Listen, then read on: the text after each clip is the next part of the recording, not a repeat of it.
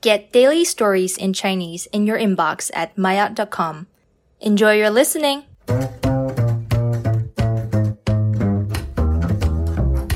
Mayat 高级，租地种菜成为了受欢迎的周末户外活动。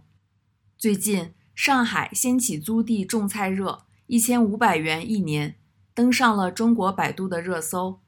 不过，租地种菜并非上海首创， 中国不少城市已经有运营成熟的类似活动了。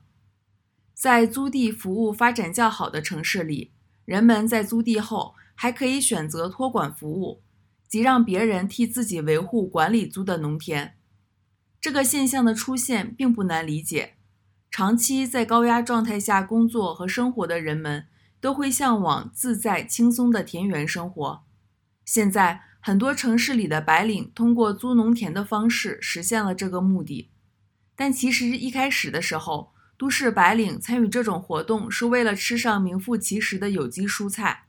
虽然租农田种菜现在是受欢迎的周末户外娱乐活动，但很多人都种得很认真。人们会研究在有限的农田里如何扩充种植的蔬菜种类。种种现象表明，种菜真的是中国人永恒的爱好。